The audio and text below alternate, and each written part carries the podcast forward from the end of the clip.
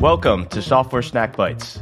I'm your host, Shomik Ghosh of Bold Start Ventures, where we partner with dev first and SaaS founders from the first line of code. Today, we're excited to have Doug O'Laughlin on the pod. Doug founded Fabricated Knowledge, which is a rapidly growing research publication based on Substack that focuses on the semiconductor industry. And many might know Doug as a very popular FinTwit account at Fool All the Time, or also known as Mule. Welcome, Doug.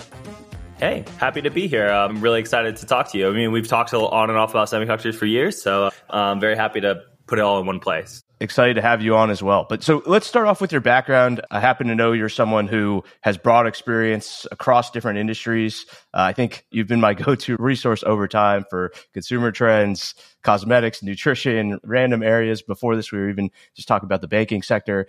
Yet you still know far more about semiconductors than most people that invest in the area full time. So tell us about your journey, how you got here, but also how you built your sector expertise.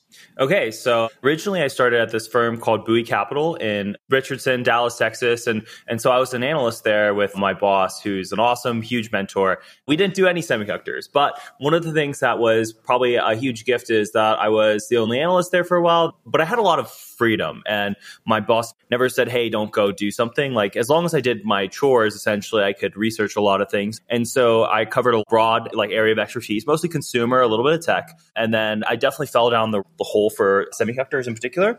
I remember I came to the space through ASML, which is obviously this super differentiated monopoly, very much fits the bill for what you want to invest in in semiconductors and actually invest in in all stocks, if it makes sense. And so I, I, started researching about it. Like, hey, this really cool laser company really matters. And then I started doing like more research and I read, you know, I started reading textbooks. I started reading just like everything I could get my hands on. And so I started researching it a lot and I went on this like big sabbatical in 2021, something I've always wanted to do. And right before that, like I had a little bit of a gap and I was like, well, I'm at home. It's the heart of COVID. Like there's nothing better to do. So I just started to research a lot about semiconductors and I started to write about it. And then uh, I turned on like a paid option for Substack and I was like, oh, wow, people really want to read about this. So that's kind of how I stumbled into the space. And honestly, how I've learned about it is just reading that might be like a really lame answer, but reading, following where the questions are and talking to the people who really know what's going on, and then just like drawing threads because you, know, you'd be like, oh, hey, this interesting little thing is happening. And then you so you like go talk to all the companies, you do an industry map, you do you start talking to all these things, and you, you start to like put together bigger pieces. And so yeah, that's how I kind of got to here.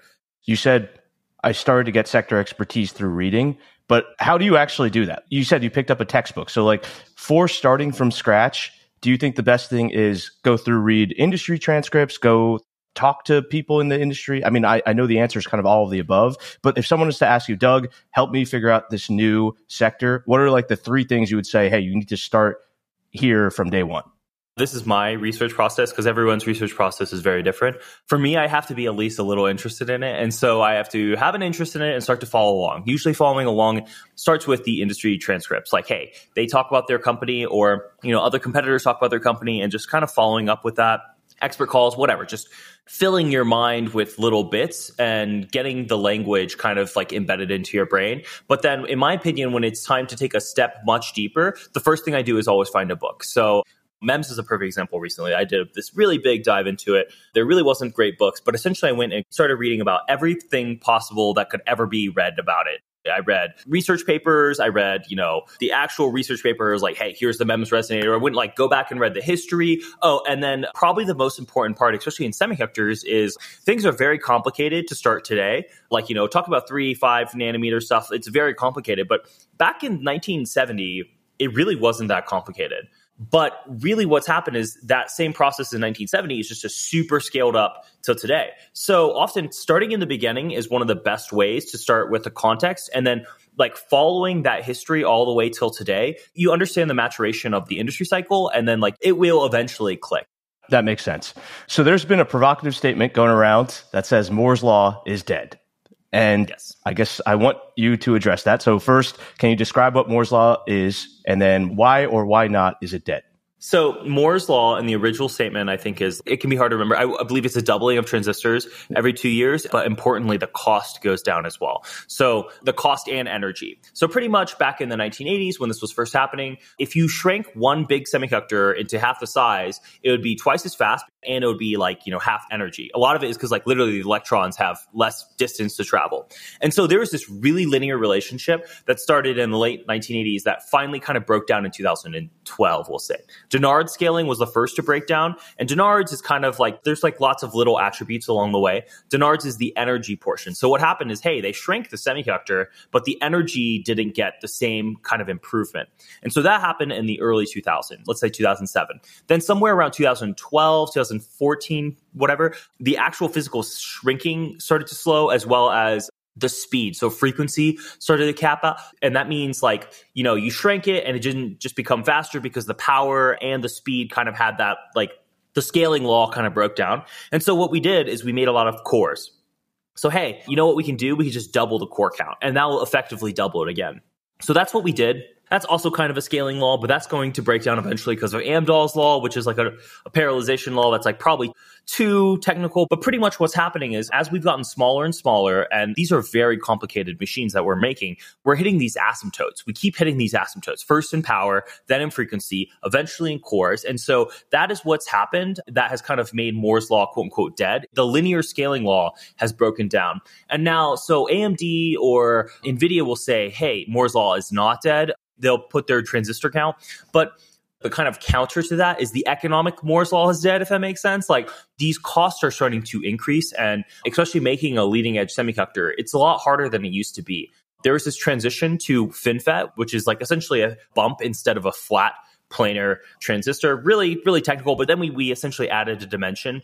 And now going forward, we're going to do gate all around, which like really is complicated. So these things, we essentially have like the free ride of the easy technology, getting better, faster, cheaper every single year. And that's what I would say is the end of Moore's law. I don't think transistors are going, or transistor count and speed is going to stop scaling that's a very important like part of the, the, industry but i think that it will stop scaling in the free lunch kind of way that moore's law enabled for like 40 years or something like that. So that's what Moore's law is dead means. And I think that the people who say it's still alive kind of semantically pick that away, but I would say the classical Moore's law is dead. There's a whole second playbook that I think is going to kind of transition into what we want to talk about. It's called More Than Moore's. And essentially, that's like the playbook that we're going to use to essentially able to scale this transistor count in a way that's economic, that doesn't use the old Moore's Law way, which is mostly planar shrink. So. Okay. That makes sense. And thanks for describing it in a way that you know everyone can understand. But in a piece that you wrote, and we'll link to that in the show notes, but in that piece, I think you talked about Moore's Law, and then you said, hey, heterogeneous compute, if I'm saying that correctly, is the next paradigm shift. And so map that for us. Like describe what you mean by, hey, Moore's law is dead, but then this, you know, clearly you're still bullish about semiconductors being more relied upon and prevalent. So what's going on here?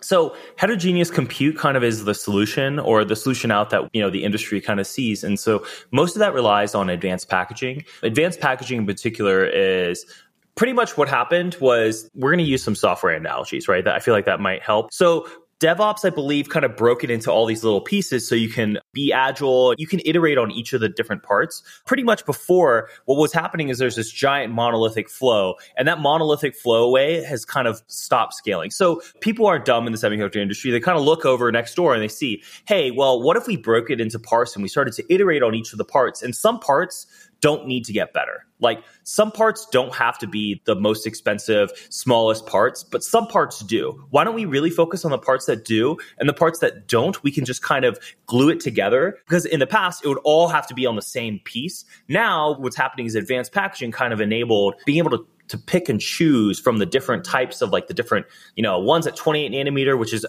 really cheap node, ones at five nanometer. It's really expensive, but it's really fast, but that's really what matters. And so that heterogeneity is what's heterogeneous compute. Essentially, it's like kind of putting things all together. And that's like on the process end, meaning like using different scales of technology, using five next to 28 and making sure to glue them all together. And the gluing and be able to glue them faster and as advanced packaging. That's like the entire trend. And that's a huge and important deal. But on top of that, there's also this other thing that they can use that never happened before really is specialization. And I think the analogy that I often use, because I think everyone kind of intuitively understands it, is like Bitcoin mining is probably the best one. So in the beginning, you could Bitcoin mine on your CPU, right? But then they figured out, well, the SHA 256 algorithm is extremely compute intensive. Why don't we do it on a GPU? And then they started to realize, well, you know, it's a fixed algorithm. Like, why don't we make an entire chip that's just dedicated to making it? That's called an ASIC.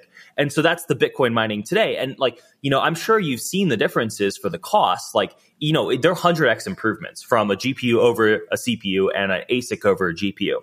And so the thought process here was why don't we kind of glue this chip together and kind of make sure we can specialize different parts of the chip. So this part will be a GPU and that'll be good for, you know, video processing. This will be an IPU, will be good for like, you know, image processing. And probably the best example of this that I think in practice is the Apple M1 chip because the Apple M1 chip, it is monolithic in terms of like it's all on one piece, but it is specialized. So the really intelligent hardware designers at Apple looked around and was like, well, you know, if you use a MacBook, you're really only using these functions. And so why don't we specialize so that you can have faster functions? And so like, you know, the MacBook doesn't have to do everything in the entire world, which a general CPU does. It really has to play some video, maybe do some acceleration for like video processing and stuff like that, as well as be able to browse. So they kind of broke apart the chip and they started to specialize all these things and they kind of made this chip kind of feature fit to the problem. And I think my favorite analogy here as well is there's like a Charlie Munger analogy where to a man with a hammer, every problem is a nail. The CPU was a hammer. It got 50% larger every year. So you could just, no matter how big problems got, your hammer got larger, you could just beat them down. But now we are trying to move away from that. And the specialization is like, okay, there actually is a toolkit. You could bring a screwdriver, you could bring pliers, you could do all these different things. And now we're going to make all these chips to be a toolkit to be suited to solve the problem. And that way we don't have to use the like more expensive, smaller processes. We can use a more specialized toolkit. And so that's the heterogeneous compute like paradigm shift is that hey everything was generalized. Now we can do some specialization. Ai is a perfect example of this. Like nvidia essentially the gpu isn't even like really a gpu it's like very focused on being an ai compute unit. So and everyone is pretty aware of this and everyone is trying to make special custom silicon to fit the need. Like the tpu at google is another good example. Thank you so much for that explanation. Because one, first of all, the M1 chip on my laptop is freaking amazing, and it's like one of those things that just blows your mind when you're using the the laptop for the first time. You're just like, how is it this fast? But I didn't know about that specialization that ha- that's happening. That makes a ton of sense now that you describe it like that.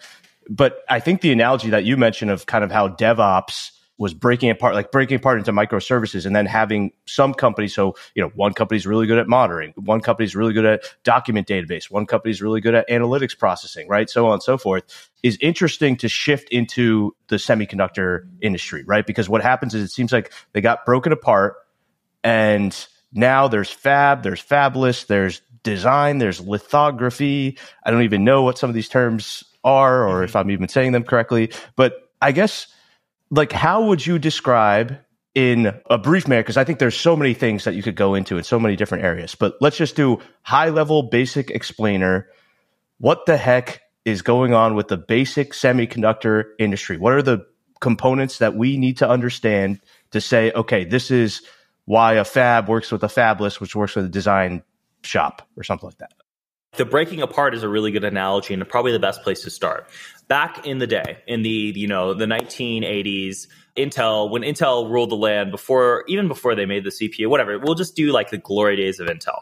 Intel did every step of the process. They made their machines, they made their own process to make the chip, and then they made their own chip using their own process, and then they sold it to the customer, completely vertically vertically integrated at some point in time, people kind of realized, well, actually the designing of the chip and the making of the chip are kind of two separate things. And as long as you have like a consistent language or code to talk to between the two, you could just have these guys over here make the chip and send the code over to the other guys and be like, hey, follow these instructions and figure it out. Because making the actual chip, very hard. Designing the actual chip, very hard. So if you have those kind of two separated, they can both do their own thing and both can iterate and make a better product and together they'll have two separate roadmaps that both are improving and you're not relying on one or the other that's actually kind of one of the reasons why intel has flopped so hard is that they had their own special process and then their own special design the process failed, the design failed, the process.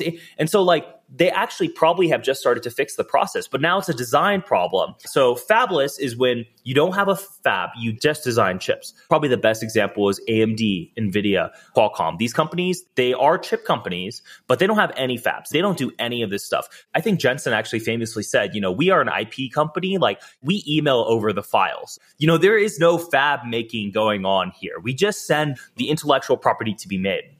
In this case, the one who's making it is TSMC. TSMC is like the company to know on the process side, meaning that like they make and fab all these chips. TSMC, I think, has like 90% of the gross profit dollars and 50 or 60% of the global revenue for Foundry. They really are the best at the game. Intel has kind of fallen behind TSMC, and TSMC just continues to execute like a mofo. Like they just do not miss they're one of the most impressive companies in the world. And so uh, Samsung also has a foundry, but we're just going to use TSMC in this case. So TSMC takes all these designs. These designs are really, really, really hard. And there's actually a whole like subset of software called EDA, which is like uh, electric design assistance or something like that, uh, essentially to have this language and make sure it's all verified and put all the blocks together. And they use this this language to make this chip and then they physically make it in reality. And making the chip in reality is truly one of my favorite things in the entire world. Like to take a big step back, it's really magical because what we're doing is we're placing atoms with like five nines of accuracy and it's like a thousand steps to make a semiconductor and each step has to have five nines of accuracy because if it was just 99%, right, do the math 0.99 to the thousandth, like, you know, you get like 20% effective yield. So it's very highly accurate. We are placing individual atoms. We're doing all these steps. And so TSMC is kind of like the cook. They're cooking in the lab and they have all this technical know how on how to cook the best recipe. Maybe one of the problems that Intel had is they only cooked one recipe. And that's kind of where they fell apart because whenever their recipe became less important, they're like, well, what do we cook? We only know how to cook this one process, this one one recipe versus TSMC is taking all these orders from everyone. So they have all this expertise of how to cook with any flavor, any cuisine, whatever. But the thing that they're cooking on is also like this whole other thing called semicap, you know, semiconductor capital equipment companies. That's the likes of ASML. ASML is probably the iconic company. ASML is a lithography company, which is just truly one of the coolest technologies ever. And pretty much what they're doing is they're emitting these beams at like 14 nanometers and then it gets like split. But these tiny, tiny little beams that print patterns onto like a silicon wafer. And the silicon wafer is super uh, like ultra mega pure, has like the flattest surface ever. It's all done in a vacuum. Otherwise, like, you know, one particle could ruin the whole thing. Remember, it has to be like perfect accuracy. And so they're printing with this like super small light, a really like perfect little pattern onto a wafer. And then they clean that away. Then they do something called etch. So it's lithography etch. And then they deposit. There's like a, there's like essentially lithography, etching, cleaning, like CMP, CVD. So there's all these different steps and tools and processes. But the net effect is that they have this toolkit that can place atoms, like it's literally atoms at like a microscopic level. So we're talking like the line width of these things are like 30 nanometers for the features. And they're they're able to make all these like super precise structures with like five nines of accuracy. It's one of the coolest magical things that's going on that people just don't don't appreciate and understand and take a little bit for granted that we are literally placing atoms with perfection so that we could trick the sand into thinking and doing all of our complex software problems on top of. And you know, those tiny little transistors, those ones and zeros all gets aggregated and brought up to higher and higher levels and then we're pretty much we're just storing information physically using electrons at a microscopic level. Awesome, cool technology. Could go on about this all day. So yeah, that's the cap side of things. So taking a big step back, the tools are like kind of like the cooking tools. TSMC is the best cook in the world. You know, they use these different pots and pans and blenders and whatever to make the recipes from their customers, which are the fabless. And the fabless guys are like, they are like the guys thinking about, hey, here's the recipe we want to cook. And then the fabless guy takes the end product, the end dish, and sells it to a customer. And so that's probably the most simplified version, the best analogies I can use of the entire semiconductor, like, you know, value chain. My mind's just kind of blown. You're describing magic, like the lasers and the vacuum sealed rooms and like, you know, all these things. I mean, it's just, it's really mind blowing. There's so many things, man. Like that's probably what keeps me like excited about this whole thing. Is like, for example, I think a class one clean room has one particle in a billion parts of air, And importantly, I think they swap out the entire clean room in like 60 seconds. So this entire like, you know, giant vacuum warehouse with millions of square feet, the entire air is being turned over like every 60 or like 120 seconds. And so like this is all just so there's no defects. Like any tiny little particle ruins the process. There's so many levels of like engineering. It's truly the most complicated and engineerable and like the highest volume manufacturing, most complex thing we've ever made. Maybe bioproduction stuff is up there as well, but it's really cool what we're doing. And I think that I just wish people like appreciated it. Like it's magic. We're seriously making the physical world into the abstract and we're doing it via silicon. That's amazing. One of the things that everyone will, will talk about is do all the companies in this space just have instant moats because of that technical expertise. You said, hey, the Fabless people really good at doing what they're doing, right? packaging and sending it to the customer, you know, putting the meal together and distributing to the customer. You have the cooks and then you have the tools, right? And it seems like everyone has this really specific thing that they're supposed to be really good at. And presumably, if they keep getting really, really good at that one thing, nobody else can come in and take that share away from them, right? So I guess is that true? Is that the case? Like, can anybody really take from each other, or how is that working? So I would say that's very true on the semi-cap side because we're going to start with cap and go to foundry then fabless so these tools are very hard to make and truly it is like these are all engineering marvels and the second you get it to work once you're kind of like okay not going to do it again the costs are so intense that it's very hard to replicate so i think euv for example billions and billions and billions of dollars like we're talking like tens of billions of dollars, 20 years of investment. Truly, even if you were to make and maybe EUV would be like a place where you if you could justify the investment, but like let's say you it would cost a billion dollars to break into this market that sells two and a half billion annually. And it's a risk. Like so there's this kind of like weird size dynamic of there's so much capital needed to break into these markets and they're all little niches. And even if you break in, you end up being number two. So I wouldn't say it's quite a monopoly. Like ASML's monopoly is a true technological monopoly. But in reality, what happens is it kind of ends up in like a 60 30 10 or often 60 40 and the 90 10s usually end up kind of like 60 40 because most, everyone wants to feed the second source but um, it's very rare there's four companies in any of the sub industries. This is just on the semi cap side. Now, on the foundry side, I would say once upon a time, there were like 200 something companies at the leading edge. So the leading edge is the smallest geometry. Yes. And this is like, this is like 1980, okay? Every year, people drop out because it gets harder and harder and harder. And one of the things is like, this is a capital intensity battle that seems very hard. You're playing with numbers at just huge scale, right? TSMC, I think, is putting down like $30 billion this year. Intel's like putting down $25 billion. Samsung's probably putting something like that down too. And so if you want to be playing with the big boys, you have to be putting down big boy dollars. And if you mess up, you're screwed. So every year, like GlobalFoundries, for example, used to be at the leading edge. And what happened was they just kind of couldn't keep up. They couldn't put down the dollars. They kind of weren't executing. They weren't at the pace. There's like a pace in order to Moore's law is off is dictated by this pace everyone put together, saying every two years we're going to shrink it. So that kind of is definitely an interesting dynamic. And essentially, you fall off, you never come back. I don't think anyone has ever fallen off the leading edge and come back. And so now truly it is TSMC, Intel, and Samsung. Those are the three companies at the leading edge. And if you're at the leading edge, you have the best semiconductors. They truly are just better in every way, shape, and form. But that being said, at the leading edge, there's really only one. Truly, TSMC has gapped Samsung and Intel. But I don't know if it's an instant moat, but whatever they're doing there, and this is where like the magic of the cooks, we have no idea.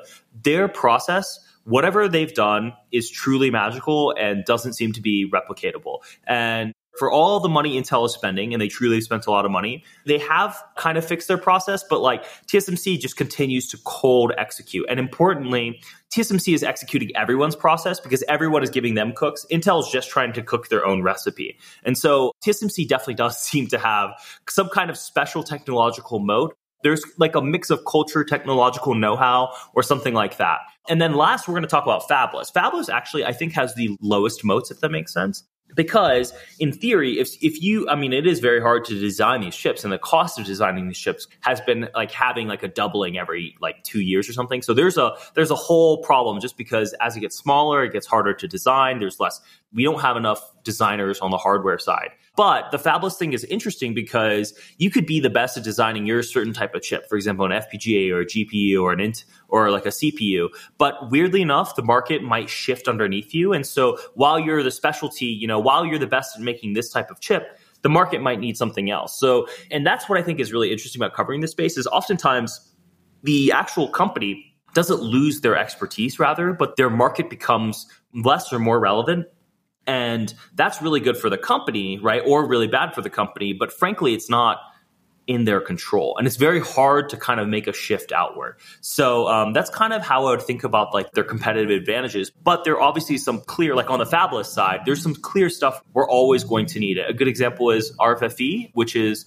radio frequency front end. Those devices that make all your smartphones possible. And when I mean smartphones, I mean radiating the signal to the tower and back that is like black magic that is extremely hard to do and replicate. And there's only a few companies that have really been able to do a good job of that.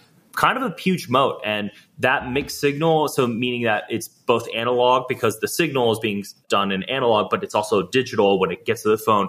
Those mixed signal applications, really, really hard, very special, and very important. So there's a lot of super technical know how kind of moats in these companies, but it just varies. And and, yeah. and obviously fabless is where you can get disrupted. Like Intel CPU is the perfect example of that. Yeah. But I think that's enough on that topic. Yeah. It, it makes sense. I, I think what's interesting is even when you're talking about moats, it sounds like there's technological moat, there's even in some cases maybe a capital moat, and then there's frankly just like a probably execution moat, right? Of just hey, you've, you've moved uh, a lot quicker than anybody else. But we've covered the companies behind the chips or I guess how the semiconductor chips are made and how that process works. But let's talk about the chips themselves, right? So we've seen a lot of different chips or things that I call chips. I think there's sensors. You wrote a whole piece about timing chips, which I kind of read and was like, okay, interesting, but like I just sort of don't know what these do. Then there's TPUs, GPUs, CPUs. There's all these sort of things. Again, you know, if we could do a general explainer of just like what are the things we should know broadly about why there's all these different chips that exist and why they need to exist in that manner. So in the beginning, we were making vacuum tubes to kind of replace that. I would say that the first chips were analog, you know, the continuous versus discontinuous. Like digital is one and zero, meaning that we make the signal. Analog is a continuous wave. In the beginning, most of our chips were analog because they were mostly focused on working in the real world. TXN, for example, is the like the iconic company in that way at some point in time. And so analog obviously still matters because, you know, whenever the electronic interacts with the real world, whether that is sensing the temperature or like, you know, moving your chip signal so in order for your phone to work whenever it interacts with the real world that's analog. And that's really important and probably was like the first class subset of chips using mostly focus on the continuous wave stuff. Now let's step like to like the whole universe of digital chips within digital meaning one and zero where we have an understanding of like the information we're encoding bytes. There is memory. Memory is really important. So there's hard drives which aren't really semiconductors. They're kind of like semiconductor adjacent. But then there's dram and nand. Nand most of people i'm assuming is like built a computer understand dram is it's memory that as long as you put electricity into it it will remember stuff. It's much faster and it's kind of like your working memory it's like consciousness or something. When you go to sleep, it's gone. That information is gone. The NAND is like your deeper memory that holds on to information so that you can always recall it. And the memory there will, you know, not always, but it will it will work without electricity. So it's like a more permanent store of like information. And then on the other side, the digital processing stuff, we have the CPU. The CPU is probably like the king, the historical king that is becoming less relevant. The CPU is just a generalized compute unit that can essentially do whatever you want. It can process any kind of information. It can take anything you want in and, and you know, calculate it and do that and, and put it out. Okay. But GPUs are a little different. GPUs are like the next step on this plane. And so there's in this analogy, we're going to talk about CPUs, GPUs, FPGAs, and ASICs. And that is an actual spectrum of programmability. So CPUs are like almost perfectly generalized and can you can use them for anything. It might not make sense to, but you can figure out any problem with it. So that's why it's so important. GPUs are obviously made by Nvidia was like the person who invented it essentially like like there was a few others but they really are like the iconic GPU company and they're mostly used for graphics processing units. So in the beginning, when we realized you know, we're going to have visual displays for all this stuff. Making these visual displays were really hard. You know, making an image, each of the bytes is a little piece of information and it's massively parallel. So in order to display an image and multiple images in succession, each of the pixels has to be calculated. So Jensen in his like infinite genius figured this out and was like, okay, we're going to make a GPU. And the GPU is very important for video games, was probably the first big thing. But, you know, fast forward a little bit, and I think behind the core of it, these, these tensor units, I don't really know, but there's a lot of matrix multiplication pretty much. They're just giant matrix multiplication machines. And then at some point in time, they realize, hey, that's really good for AI. So that's kind of what GPUs have been co opted into today. They're these amazing matrix multiplication machines. Now, the next step further down more is FPGAs. So GPUs are kind of still so GPUs is general purpose GPUs. You can kind of there's like a lot of software tricks to be able to cut the problems that are general purpose into and then use a GPU to solve it using matrix multiplication. But then FPGAs are even more specialized. They can still be reprogrammed, but my understanding is like it's a data table. I couldn't really tell you the mechanics of how FPGA really works, but it's it's a more specialized thing, but it's it can be repurposed to solve your problems, but it's also can be re- kind of repurposed, but kind of also be kind of hardened. So it's more specialized than a GPU. And then last, we have an ASIC, which is fixed function, meaning that its entire hardware setup is to, to solve a single problem. Like the Bitcoin ASIC is a perfect example. You know, TPUs are kind of an ASIC where it's like, hey, it's made just for TensorFlow. You know, the hardware is completely co-designed around the software or the software problem to be solved. And it says, hey, we're going to solve this problem really, really good. So that's kind of the the levels of like the digital chips that you need to understand. And TPUs are kind of like they're kind of ASIC like. I couldn't really tell you where that really falls on the dichotomy, but TPUs are made by Google specifically to do the TensorFlow software universe that they have they have control over. So if you own your own software stack, you can dictate the hardware to do that. It's a complicated topic to explain, but you did a great job of doing it. If you were to put uh, like your galaxy brain thinking hat on though, and you're predicting to the future, you have your crystal ball or whatever, and you're saying this is what's going to happen. Is the world trending towards more of that ASIC side because the Bitcoin use case and then we'll talk about AI in a second, but I'm mm-hmm. assuming some AI use cases. I'm sure there's probably some other use cases out there, right? Like, is is that really where the world is trending? And is that also why like some of these big cloud providers are buying these? Well, now I have to think about what they're buying, but I guess they're buying fabless design companies to to mm-hmm. build it. So, I, how do you tie those two together? Yeah. Let's loop this back to something we talked about in the beginning, the M1 chip, right? Where it's like it's a much more specialized than, you know, just your Intel chip. And so in the future, in order to get around the Moore's Law stuff and give us better performance, we are going to have to co design hardware and software together to make better effective compute unit. In a perfect world, we know exactly what we want. Like everything's hardened. Everyone has like this AI use case or this AI software stack. And so we make ASICs for it. Then, you know, everything's solved essentially. It's like a lot easier to do the problem it's not a perfect world. Things are still changing. And when things are still changing, the general purposeness is very highly valued. So I would say the world is becoming more specialized and less general. That's definitely one of the safest bets of all time, truly. And one of the reasons why that is, is because Moore's Law is really breaking down.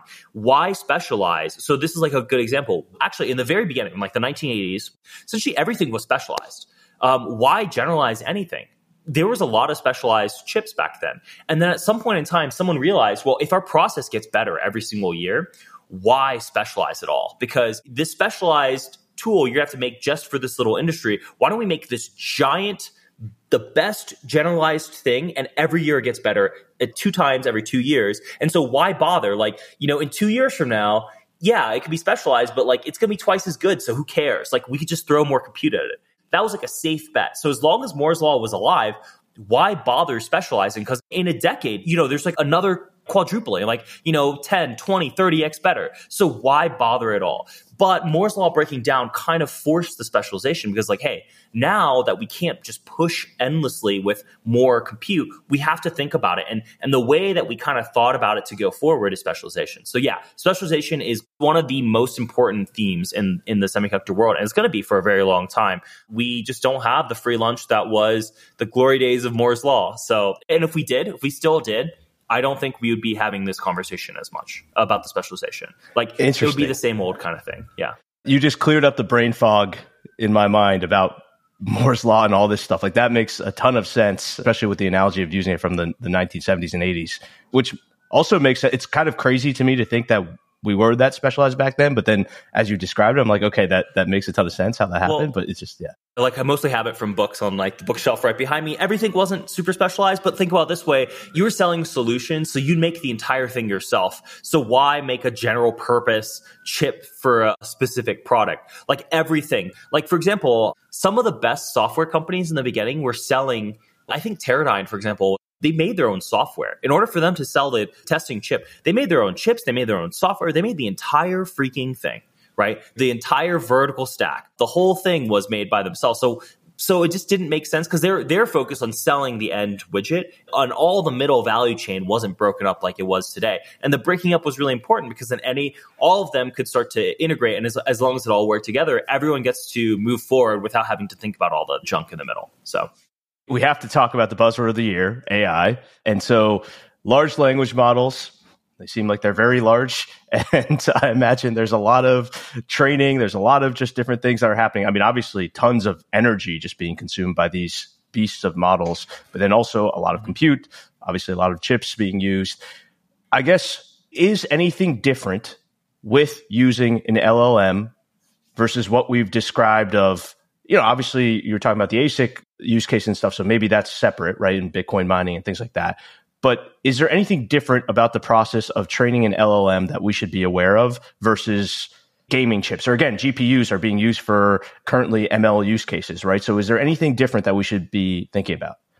I think the thing that's really interesting and important is there's this paper that came out during chat GPT-3, which honestly seems like years ago. I think it was like early 2020 or something. I'm like, oh my God, that feels like an old, like you have like this piece I wrote about it back then. I'm like, oh my God, I feel like it's like ancient history. But essentially it talks about the scale of large language models and like how much bigger can we go? And the answer is, I think at back then they thought three or four orders of magnitude higher in terms of compute data. And so essentially the whole like research paper and i think they think it can go further now but pretty much the conclusion is, you know, what's the benefit? Why make it bigger? Well because it could get better. Like we and we don't really know like it's it's a true black black box right? Like these little parameters like like someone described it as like essentially like there's a lottery ticket thesis like essentially has 175 billion lottery tickets and whenever they come through you kind of brute force the relationship eventually with a big enough model.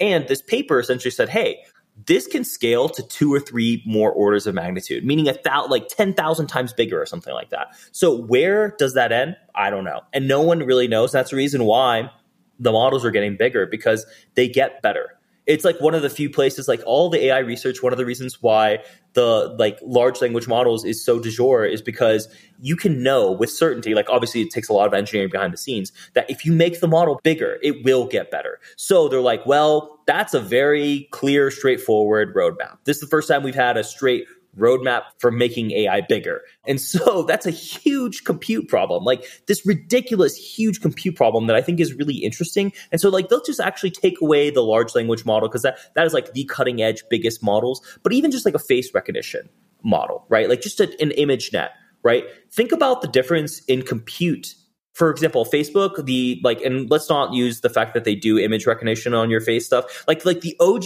Facebook feed, right? Was like you posted something, it got uploaded into a database. That database was retrieved by your friends, and then it showed the values formatted of a database. You know, like that's a really simple compute problem, like super trivial. That is like just a GPU problem. No one is like, there's this compute problem with like fetching database values for your social media likes or whatever. No, that's not a problem. But you know what there is a problem of? It's like, hey, I want like every search is going to be a chat GPT thing or whatever. So now instead of, you know, fetching a database thing, they're going to be like, okay, I'm going to run this like, you know, 10 million model parameter, you know, inference. That is like three zip codes more compute of complexity. And so that's something that like I think A16Z wrote about this where it's like, hey, essentially all this AI stuff is going to come in at a lot lower gross margins because the raw compute power is going to be so much higher. And I think that's like one of the most interesting things. And one of the things that got me like really excited about semiconductors is like, oh, all these incremental future use cases of technology is going to come in with a much higher hardware cost. And so semiconductors in the big picture really benefit let's say like all the incremental use cases, or not all, but most of the incremental use cases in the next 10 years are going to have a lot more AI in it. That's going to be a totally different zip code of compute. And so that's a big problem and these models are going to get better because the bigger models tend to be better. And so the more state of the art it just has more compute. Like obviously the models that people are really focusing on are the big training models that are being done in these huge super pods by nvidia and like the cloud essentially. No but like even take that back like the model of like the facial recognition model on your phone or the facial recognition model on your nest those are so much more compute intensive as well. So even at the low end, there's going to be this huge insertion of AI and, and a lot more compute and we're going to figure out, we're going to harden this stuff. So it's like right now we're in, a, in an explore mode. How much bigger, how much better can we get? But when we figured out what the optimal solution is, we will like definitely be able to deflate some of that cost, but it still will come in at a lot higher bill in the end. I think that's the important like takeaway, if that makes sense. That makes a ton of sense. And I think one of the questions I was going to ask you was like, kind of what are trends that you would talk about? But I think that's a perfect trend to what you're talking about on top of the heterogeneous compute and on top of the trend towards ASIC. So I guess let's take the bear case, right? Is there anything that you think slows down semiconductor? You just talked about how, you know, the Nest thermostat, my phone, my Apple Watch, like whatever, right? All this stuff is trending. I want more of it. I'm going to buy more of it what potentially stops it? Or there maybe certain areas that you're just like, hey, this is going to get ransacked because no one's going to use it anymore? Pretty much semiconductors as a percent of GDP has gone up over a very long period of time, and it probably will.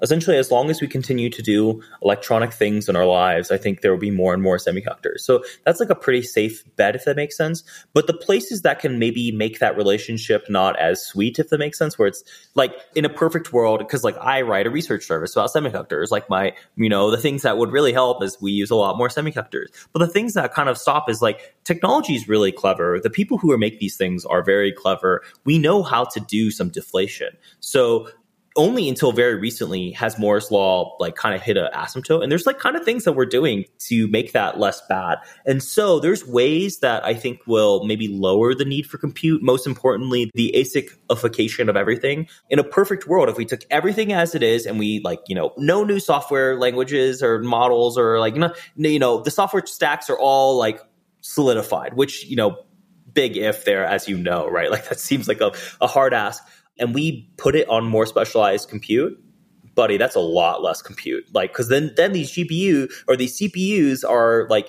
you know, they're gone. Well, we will need CPUs to a certain extent, but then like the core, like, and those are really expensive being utilized much worse. So, like, in a perfect universe, we're utilizing more specialized tools at a higher percentage, and the net semiconductor content is lower. But in that case, there's probably a lot more stuff. So I don't know where that ends up, but the specialization will be a big deflator against the inflation of of adding more intelligence to everything.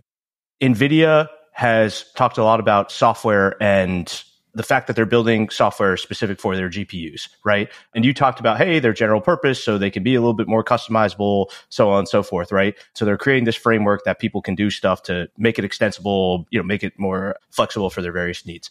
I'm curious though, if we get this, which by the way, I'm, I'm looking forward to a Substack post of ASICification or whatever of a specialization in, in the future.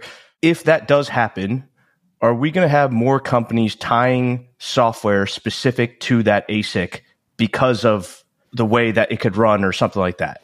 So that's kind of one of the big opportunities for semiconductor companies that NVIDIA is, is hyper aware of, right? NVIDIA realizes, hey, we own all the hardware and there is co-design of hardware software. So in the past, I would say that people started with the software and went down. NVIDIA is one of the few companies that's starting with the hardware and going up. And I think a lot of the really small end usage stuff where it's like, hey, we're to have like a smart speaker coffee maker. The semiconductor companies are not dumb. And some of this stuff is open source and like being good enough with a good co-optimized solution might be a much better way to enter this market. So yeah, there there's definitely this understanding of co-design that is like maybe a big soft lob for semiconductor companies that many like device manufacturers, like very like edge smart homey stuff are, are very cognizant of. And I feel like they're taking that opportunity.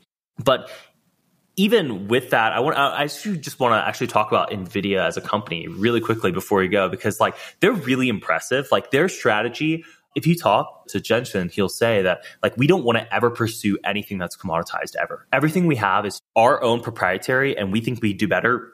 And for that reason, it is better, a better product. And like we just talked about the GPUs today, but something I think that is like very underrated as like I just came back from OFC, which is optical fiber communications their networking is really good too. And we never talked about this is, but networking is this huge bandwidth problem in these large language models. One of the biggest problems is not how fast the GPUs are, but it's how fast we can get the data to the GPUs. And you'd think, hey, maybe there's this is an opportunity for someone else. No, NVIDIA's like really worked hard on like clamping down their ecosystem. So they have these GPUs and then they kind of have this proprietary networking thing that is faster and works specifically with their GPUs. In so many little ways, they've really locked down their ecosystem. And like, yes, it is general purpose, but it is completely all NVIDIA from the top to bottom. And because they're all NVIDIA from the top to bottom. They get to do all these little tricks and like get economics back to them. And so they're using this truly, it is a completely specialized, like they are the only one who make it. Then they're like, okay, well, if we make the entire hardware stack, what if we make some models? And also they have CUDA. CUDA is this like software, like essentially it's like this parallelization protocol to then be, use the GPUs in a generalized way. Well, they're like, okay, well, that's really important. And they want all the AI researchers to use CUDA so that they're like hooked on CUDA and there's like a, an establishment of like a moat and because people use that, then they're like, okay, wait, if we're using CUDA and we like everything's like optimized for CUDA, why don't we start going to these individual niches and making the custom stack there? Because every single AI niche will have a different need. Like the large language models, obviously done on PyTorch and stuff, but like what about a medical usage for AI? He's like, hey, there's going to be completely specialized stack for just, you know, for like X-ray imaging or something like that, so that the X-ray imaging stack is better than a human. And so they're like, like, well, we have been going, and since we support all of these little things, we're starting to offer this like customized solution for each an individual niche that we've already co-designed with them. And so, like, all of a sudden you're like, wait, there's like hundreds of little moats and all these like little endpoints for these industry specific AI stacks. And NVIDIA's like, well, we'll sell that to you as a service. So not only as a service, they're going to be selling to you as a service within the cloud providers. Like they just announced like NVIDIA cloud services, which sounds like they'll be selling their hardware, but they'll also sell you the software as a service as you want. And you're like, what the fuck is going on? Jensen Huang is a huge brand CEO they to me have really locked in and they're also one of the best solution providers because all this sounds like a solution, right? All the other semiconductors companies do not think about and like if you talk to Jensen, he does not think of himself as a semiconductor company. He thinks himself as a solution provider and he's offering solutions that are vertical that start with one of the harder parts of the stack to make, which is the hardware. So very clever what they're doing. Truly, I am very frustrated by the valuation because it goes up every day and like NVIDIA is taking over the world. But like they kind of are. And truly, the large language models, what stops compute from being two or three times bigger? Nothing. So NVIDIA really is one of the most impressive companies I'm aware of. So yeah, just so have, to, we'll, have to leave on that note. Yeah. We'll say not investment advice, but anytime you see Nvidia stock going down, maybe an interesting time to take a look at it. But again, not investment advice. It's just impressive. What they've done is so cool. well, to wrap things up, two questions we ask everyone on Software Snack Bites. What's your favorite technology or app or anything that you've played with or researched recently? I mean, ChatGPT is really fun. That's kind of lame answer. I do a lot of writing, right? Because like I write a newsletter research service. The things that I think are really interesting for is like I don't like it to write paragraphs, but there's a lot of little things. Like I have it write SEO for me. I have it write titles like, hey, here's this paragraph. What would you title this? Or it's like, make a little pun. Or like, I have not written a single title without ChatGPT for the last like seven posts. It's definitely starting to be inserted into my workflow. And I really have liked the co creation aspect with it. So that's definitely my favorite little thing. I know it's like really consensus. I wish I had something like way cooler. I have like a weird little tool, if you're interested, that I've always used for years for researching stuff. It's called brandimage.io. I don't know who made it, but essentially it will search Hacker News or Reddit and it'll do a sentiment analysis on it. But truly, if you've used Reddit search, it sucks. It is legitimately the only keyword Reddit search tool that I'm aware of. Awesome. Does that on Hacker News as well. So brandimage.io, I use that tool all the time for my research purposes. That'll be like a cooler one. Yeah. That's a great tip. I've never heard of that before, so that is truly unique. But also, frankly, I haven't heard many people integrating it into their actual workflow either, ChatGPT. I mean, a lot of people are doing cool, you know, they're designing meal plans or stuff like that, but like it's very cool to see you doing that. And hopefully I'll do that for my own Substack, actually. It's a good idea. Final question What's your favorite snack? As a guy who hiked, you know, five months or whatever and ate only trash food and snacks, I'm very opinionated on this one. I really like Dots pretzels every single flavor, truly, they're all great, depending on the day. And then on the sweet side, I love Oreos. Do you have a particular dots? Because I, I, like the spicy ones, but do you have a particular the the Cajun? You know, so no, I'm not joking. It just depends on the mood. Like I love the original, but I'll get sick of those, so I'll do the spicy. And I just tried the honey mustard. Love them. Like truly, they do not miss. It makes you really sad to see other companies copy dots because I'm like, screw you guys. Like there's like the big pretzels company has been making pretzel twists. And I'm like, Dots was here first. Like in 2022 or 2021 when I did that big hike, I probably ate something like 15 bags of Dots alone. Like, and I would do it again. So, and I love Oreos. Oreos are definitely my, my sweet ones. I, I love that. For people to follow you, uh, and, and we'll go through that actually, but I think you've posted a lot about your hikes, some incredible, incredible journeys that you've been on and people you've interacted with and experiences you had. So definitely recommend people not only to obviously subscribe and check out Fabricated Knowledge and also your second newsletter, which I'll ask you what the name of that is, but also just to read your content because I think you have some really cool life experiences that you've been through. But so, Doug, thank you so much for everything that going through it. I've just learned a ton. I think this is something that I'll go back to and re listen to multiple times to just pick up all the different pieces of it. So, really thank you for doing that. But how can people best find you, get in touch, and, and kind of mention the Substacks, mention the Twitter, LinkedIn, whatever? So yeah, feel free to follow me. So actually, I have my main Twitter on private right now. I'll probably open that up at some point. But uh, I have Fab Knowledge on Twitter is my semiconductor Substack, and fabricated knowledge is like definitely where most of my core effort is in my life. You know, I'm thinking dreaming, truly doing like thinking about semiconductors way more than I've any human should have. Actually, no, that's not true. There's a lot of people thinking way more than I should uh, or I do, and I really appreciate all the people who work in the actual industry because it's truly magic what's happening. Fabricated Knowledge, www.fabricatedknowledge.com. That's the Substack, the core Substack. I just made a new new newsletter because as much as I love semiconductors, I've been following it for a while and it's been burning me out a little bit. And I like a lot of other things than just semiconductors. So Mule's Musings is like my second newsletter, which was the original newsletter name. So it's kind of like a throwback, but I'm really excited to write about fragrances, which is kind of having a really interesting renaissance right now. So hopefully we'll have some posts about that. And those are the two big ways to keep up with me on in newsletter land. My Twitter handle is at fool all the time. Yeah, you can add me on LinkedIn at Doug O'Laughlin do whatever, man. I'm more than happy to connect. And if you have something interesting and you want to talk to me about it, I always love interesting little rabbit holes. So, and thank you so much for having me, man. I really appreciate the opportunity. Yeah. Well, great, great to have you on, Doug. Thanks a lot.